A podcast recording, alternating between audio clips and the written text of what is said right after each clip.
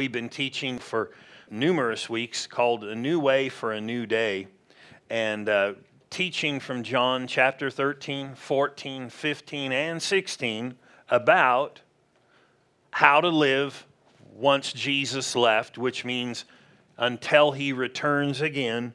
He laid out how every believer should live, how to get answers to prayer, how to live victorious how to live amongst one another, how to be effective, how to be led by God. All these different things he shared in these areas, in these scriptures. So we're in John 15 9, and that's where we're going to start. I'm going to read this little stretch of verses. It says in verse 9, As the Father has loved me, this is Jesus talking, I also have loved you. Abide or dwell in my love. If you keep my command or commandments, you will abide in my love, just as I have kept my Father's commandments and abide in his love. These things I have spoken to you, that my joy may remain in you, and that your joy may be full. Some translations say that your joy may overflow. Verse 12, this is my commandment. In case you didn't know, because you know, some people think, well, is this the Ten Commandments? Which commandments do I got to keep if I want to abide in His love? I'm so glad He just made it simple. And He said, uh, This is my commandment that you love one another as I have loved you. Greater love has no one than this, than to lay down one's life for a friend. You are my friends if you do whatever I command you. And he just told us what he was commanding us. No longer do I call you servants, for a servant does not know what his master is doing. So that's pretty cool right there in that 15th verse. He just let the cat out of the bag. We're going to know what God's doing. God intends for us to know what He's doing and what He wants to do. So if we choose, which we should, and if we walk in love, we'll choose that way. We'll follow after what He's doing until He comes. So notice this halfway through the 15th verse it says, But I have called you friends, for all things that I heard from my Father I have made known to you. So isn't it interesting? He said, I have seen God's love. I lived in God's love toward you. But then he said, I've also heard from God. I know what God's saying, and I'm telling you, and I've told you, and he's going to continue as we read on. We'll see he's going to continue to deal with us. Aren't you glad that we can know what's up, where we're at, what's going on? he knew from his father or heard, he said, I made known to you. Verse 16, you did not choose me, but I chose you and appointed you that you should go and bear fruit, and that your fruit should remain, that whatever you ask the Father in my name, he may give it to you.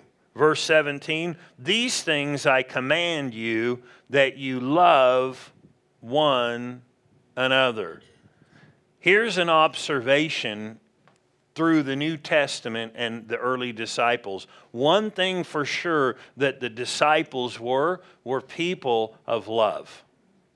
The early disciples were people of love.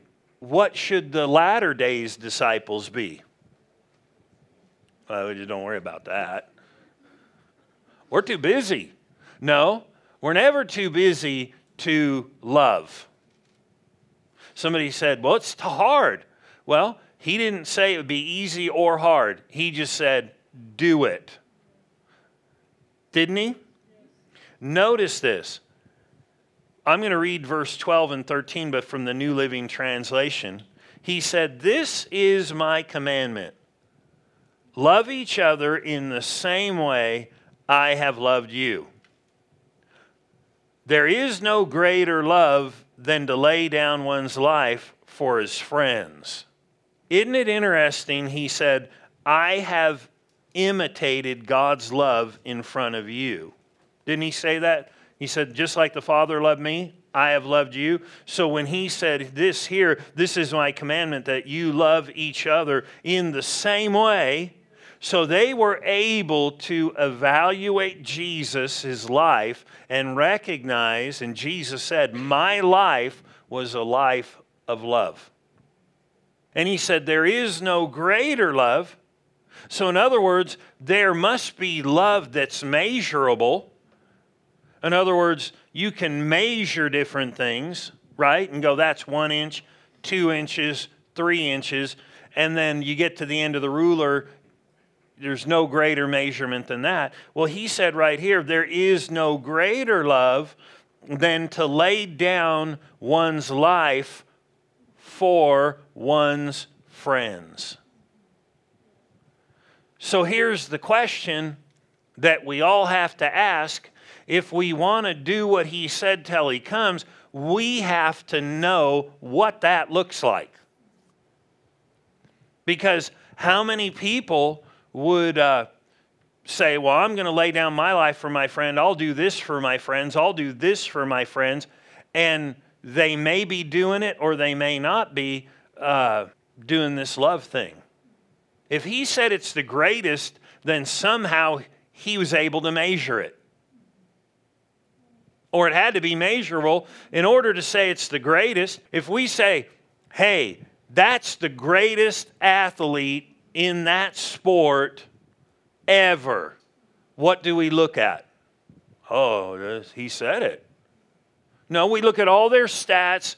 There's got to be some measurable way that we go, that person right there is better than this person. If we're looking at track and field and we say the greatest runner of all time and the fastest is this person, then what are we going to do?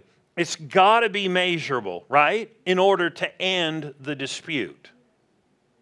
Wouldn't you agree? I mean, otherwise, we'll be arguing, no, this is greater, this guy, my favorite football player. That's why there is argument to a degree in sports because it's not super science. You know, there's different variables. But if we just look at raw speed and we've got a timer from the time we've had some kind of measuring device, we can say that person is the greatest runner ever. And if they're blowing people away by a second or two in a race, we go, for sure, the greatest. And then you're like, no, no. And then you just throw out, well, they ran it this fast and your guy you're voting for ran it that fast. End of story. Period. Greater. Greater. Faster.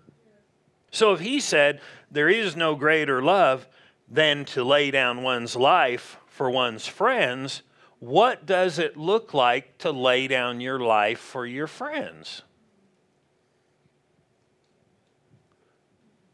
It's a good question because how many times have we heard, you know, or seen a picture on a box, you know, like big playground thing? Like we have that playground set in the back. It's got a picture on the box. And you know, when I was reading the instructions, they're like, it'll take this many hours to put it together.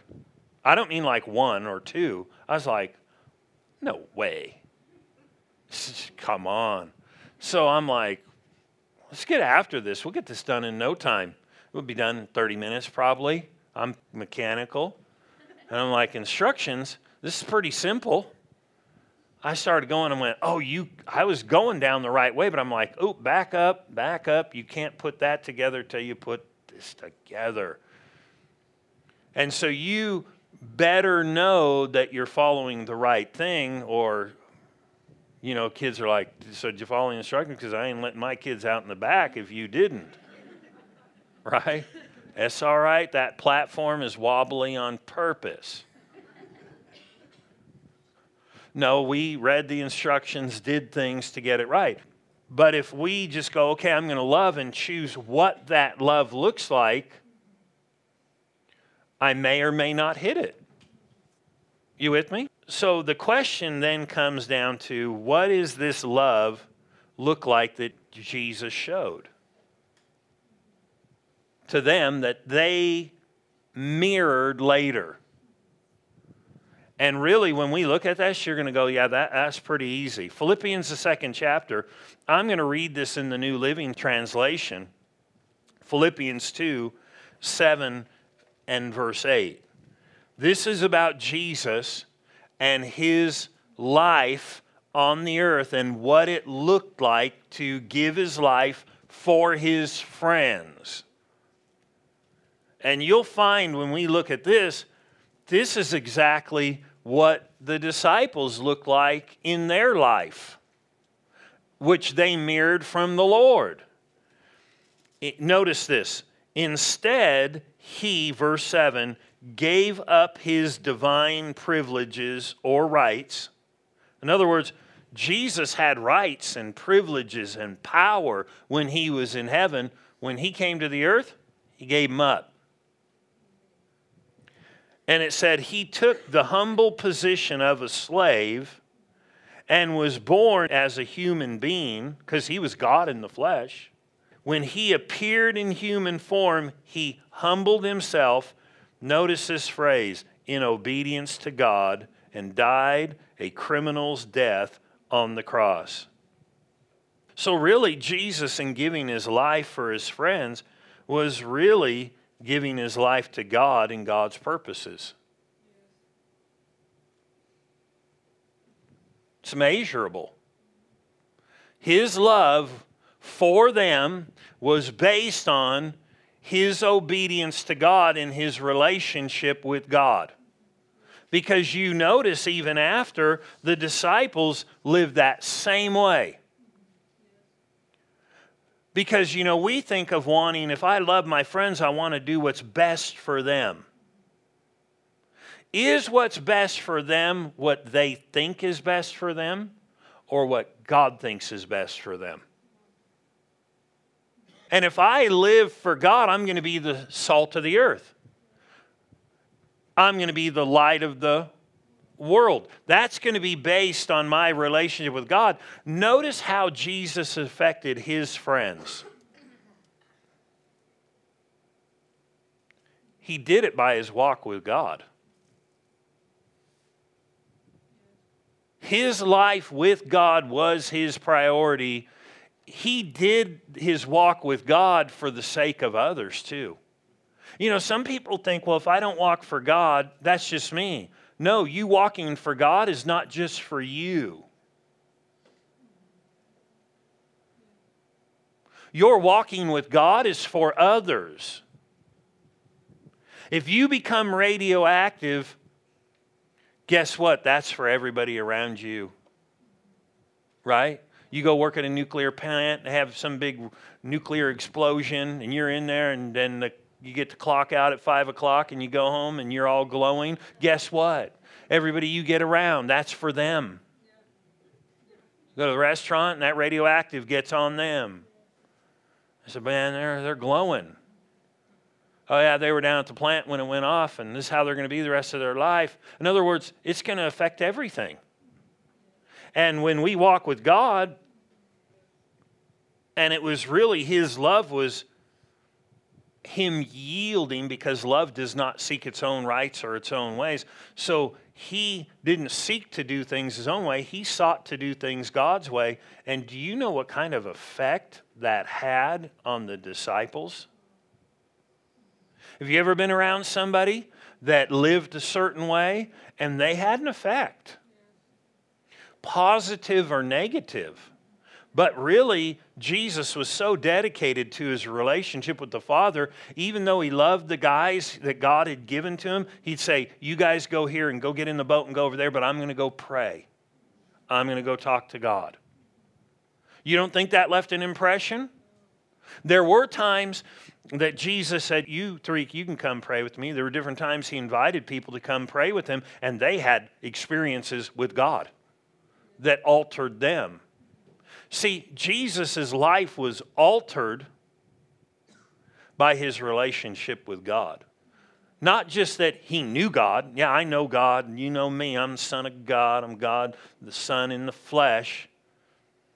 He was that, but he worked to maintain his relationship with God. And through that, it showed his love. What if you standing against temptation was more than just about you? You know, we know that the scriptures talk about no one lives unto himself, nobody dies unto himself. Whether you live or die, you are to live unto the Lord. And we know the statements that people use in the world you know, man's an island unto himself. In other words, what if everybody yields to temptation and somebody else is trying to make a stand? What island do they run to to get around somebody who's making a stand? You know what I mean by that? In other words, where do they swim to security? What can they grab onto in a storm? Who's out there that they can grab onto? Or do they just get pushed with the world? Or do they see you and go, hey, how many times have people, through their relationship with God, stuck out some hard times and then somebody called them on the phone later on said, I know I made fun of you. I know I, you know, talked about you. What do you got? what's going on. That happens. I hear stories like that. I've had that happen in my life. But the issue is, Jesus did what he did based on his love for humanity. We should not just do what we do because it's us, we should do it because we love God and love people. Why do I give? Why do I serve? Why do I pray? Well, there is a benefit to me, but in one sense, I should pray not just for me, but so God can influence me so that when I become influenced, if I need strength, and somebody says, Well, how did you make it? I've been tempted. Oh, it wasn't easy, but I'll tell you what, when you get influenced by God, and see, Jesus lived that way. He endured the cross, despising the shame, but what did he do to endure? He went and spent time alone and said, I've got to pray. He was influenced by God. So for us, it's super important for us to be able to measure what this love looked like. Well, I don't want to tell anybody, I don't want to do this because it just cramps my style. That's being selfish. That's not love. Love doesn't look just to itself, it looks to others. And Jesus lived his whole life on this basis of I'm going to do God's plan, and when I do it, I'm going to end up dying as a criminal for man. What was that?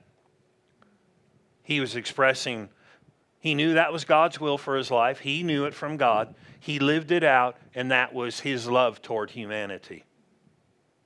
It was God's love to humanity. God so loved the world that he gave and he served. And his giving was not on the cross only, it was his whole life. We have to recognize if we're to walk in this love, that will cause our prayers to be affected. Did you notice that in those scriptures? It would affect our personal joy. You ever start living for yourself and notice joy seems to diminish? Nobody ever noticed that, huh? It's not joyful. So it's important to recognize all his actions were based on selflessness. He preferred God's way, which was the way that benefited the most. But this is true too. God is love, isn't he? We know that. God is love. And if I work on my relationship with God and truly hanging out with God, I'm going to hang out with love. Because God is love and true love is from God. Not the world's kind of love that they talk about. That a lot of that's just selfish. What can I get out of this? You know, I love you, baby. I love you. You love I don't even care if you love me, I just love you. And it's all for selfish means to get something from that person. That's not love. That's not what Jesus said. You know, I'm just going to live this life and I love you guys Uh, for selfishness. No, I mean, he died for the sake of helping others. So if we want to know what this love looks like, it comes down to our relationship with God and serving in the kingdom. Are we a giver or are we only a taker? Are we living this life with God to be a giver? Because remember, Freely you have received, freely give. See, Jesus lived like that. He hung out with God so much he was influenced, he had enough to freely give all the time. And he just kept giving from God and giving from God. And he became a channel that became an influence to the world. And then he said, Now I want you guys to all do this. And then we look at their lives, and that's how they lived. They didn't get all entangled. Paul said it like this Anybody who's in a warfare does not entangle themselves in the affairs of this life so they might please him who recruited them. See, the Lord recruited us. So you have to be careful not to get so entangled with all the junk that's in the world. Some of it doesn't look bad, it just tangles you up. You know, I remember when I worked in construction, and uh, they didn't always let people in the big commercial buildings. That's the type of stuff I did. But I was a working superintendent for our company, so I'd drive my truck inside the building I remember one time driving my truck because you know you just travel, you know, some of those big, huge warehouses. You know, there's some of them million square feet, bigger, 750,000 square feet, you know, long and thin. They're like a third of a mile long. Well, it's easier to drive your truck. Well, they're not going to let everybody in there driving. It's all, you know traffic, people honking. But I remember this one day I was in this one building. It's called Esportia, not the building like that's an Esportia building right there. And that's the name of the company. And they made like undergarments, like t-shirts and underwear and socks and stuff like that. And I remember driving up and the guys that were doing certain stuff had this baling wire and it was kind of a spool and it sometimes people just throw stuff aside in those buildings and it gets cleaned up later or somebody grabs it and these wires were sticking up, and I remember driving my truck out. And as I was driving, all of a sudden, uh, my truck just started slowing down and slowing down, slowing down. And then it just, I'd come out of the loading ramp and was down in the parking lot, and everybody's gone. I'm like the last one, and I'm like, what is going on? I'm like revving, uh, trying to put it in gear, take it. It was a stick, put it in neutral, and it revs fine, but my truck will not move. I'm like, this is not good. I want to get on the freeway. This is not what I want to do. And I'm like, great. So I thought, what is going on? You know, I, am just stuck. And I put it in gear and uh, and just motor bogs, but I put it in neutral. And so I'm like, it's got to be something behind the transmission. Well, I got out and thought, what in the world can this be? And I looked, and one of those big spools with the, the wire that was sticking up had got caught and just started spinning around the rear end, around the drive shaft, and just clamped down on the emergency brakes, you know, lines that went to the back, and the whole thing just locked up. You know, when he says don't get entangled in the affairs of this life, he means you get entangled, you're going to stop moving for God. Well, but this is fun. This is exciting to get involved in all these things. You know, just this stuff. No, that is the opposite of love. It makes us ineffective. But it's not a bad thing. But if He deals with you, you cannot and should not be entangled. You should untangle yourself. And you know what I had to do to get going again? Yeah, exactly. whoop, whoop. You say, what's that? Squeezing with your hand. Go get a pair of pliers or a pair of dikes or something that you can cut and I sat under there, and I don't know how in that short a time it spun that many times, so many different directions.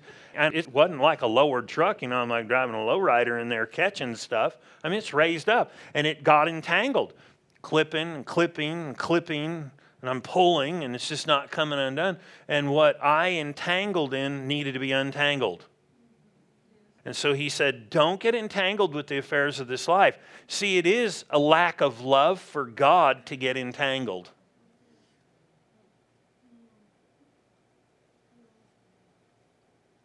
Right? Didn't he say, Love not the world, neither the things that are in the world, because they're contrary to the love of God? And man, when my truck got all like that, I was so glad when it got undone. It was a nice feeling to just, wow. It felt like, woo, here we go. I'm on the road again. Can't wait to get back on the road again. And uh, I got on the road and drove away. And I remember thinking, I will always pay attention. How many people get entangled and then don't use that kind of wisdom to go, I'm not going to get entangled in something again? But what does it do? if I get entangled, it stops my motion, it affects my friends. It infects the effect that I'm supposed to have. You know how many people will pull you and want you to go their way, do their thing? They're the ones who are entangled. But I know this they'll look to you. You can become effective. I want to read a couple of things, a couple of verses here about association, because in all reality, the greatest effect Jesus had with them was based on his association and his hanging out with God, his choice to build a personal relationship, to be influenced by God, and through his time with God, you know, he influenced people. How many times have we seen somebody, adult or a kid? You know, we've probably done it. You walk up to some people, you've been holding a cold drink in your hand, you know, something real cold, and then somebody just has a good looking neck right there. You just stick your hand on it, and they're like, oh. Nobody's ever done that before? I mean, I never have. I just see other people being mean like that. No, I'm sure I've done it my fair share of times, you know. Or a little kid, feel my hands, feel my hand. What happens when the, something got transferred to them that they were easily able to transfer? And you know, one thing about a human is the ability to have stuff transferred. You ever talk to somebody you're discouraged, you can become encouraged. You talk to some people, you get you were encouraged, now you're discouraged. Stuff rubs off. First Corinthians, and now you can't be out of the world, but you can win in the world. Right? 1 Corinthians 15:33 says, "Don't be deceived. Evil company, in other words, the company you hang out with will corrupt good habits." but I like them. Hey, you may work like I did in construction where you're around people who taught the sailors how to cuss. But you can win. But I'm saying the choice is after work. People, when I work there, they say, hey, you want to go with us to go do this? No, thanks because I get paid to do this. I don't get paid to do that. I got to get myself, I got to be calculated with my life to get my life under an influence because ultimately you guys are all changing. Now, I'd win them one by one to the Lord.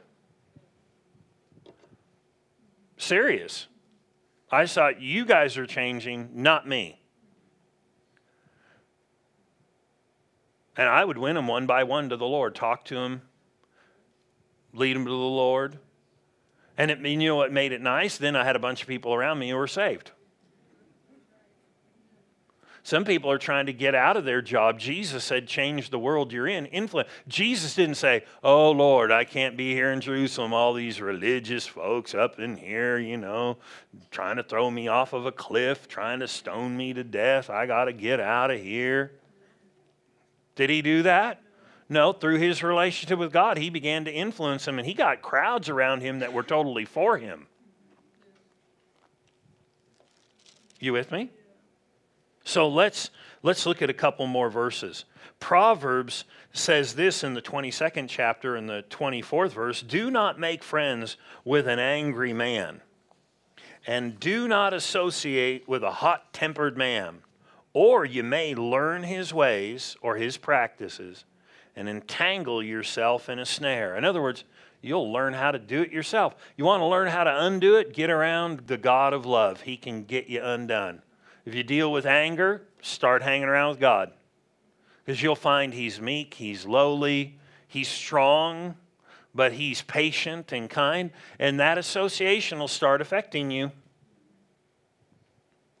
You hang out with God, it'll drive you to serve.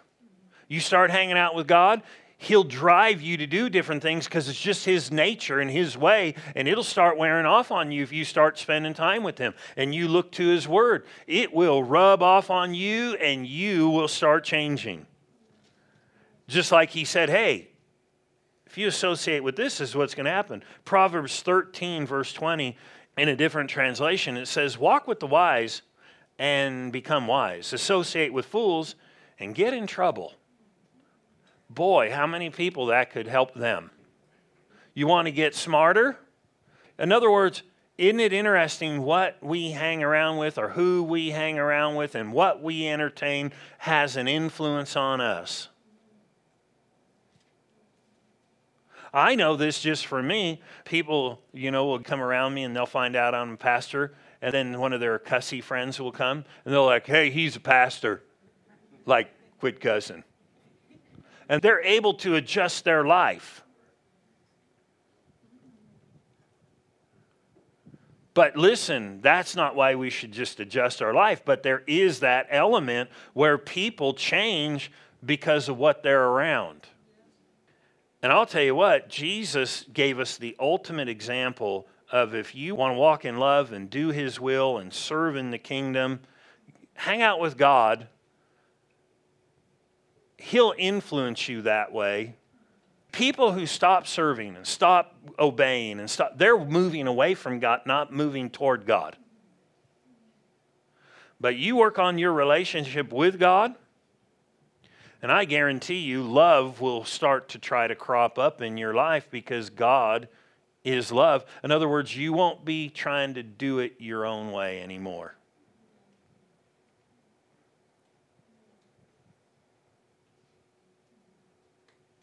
Just let that sink in for a little bit there. I'm glad you're here today, too. But it's true. It's not always an overnight thing, but I'll tell you what, you start hanging out and you'll start getting transformed. Jesus made it a priority, and look at what it looked like the end result, all the people that were changed. But it said he gave his life for his friends, but did he ever give his life in the ways that we think for our friends? Yeah, you know, I'll just be there for you. Was he like that? There were times with his friends, they said, Well, we got to go bury this dead person in our family. He said, Let the dead bury the dead. Follow me. I thought he was just, you know, all about his friends. He was. And look at what his friends did for humanity he just taught them you put God first and then you hang out with God and there will be such an influence from God. You'll get influenced, then that influence will be transferred.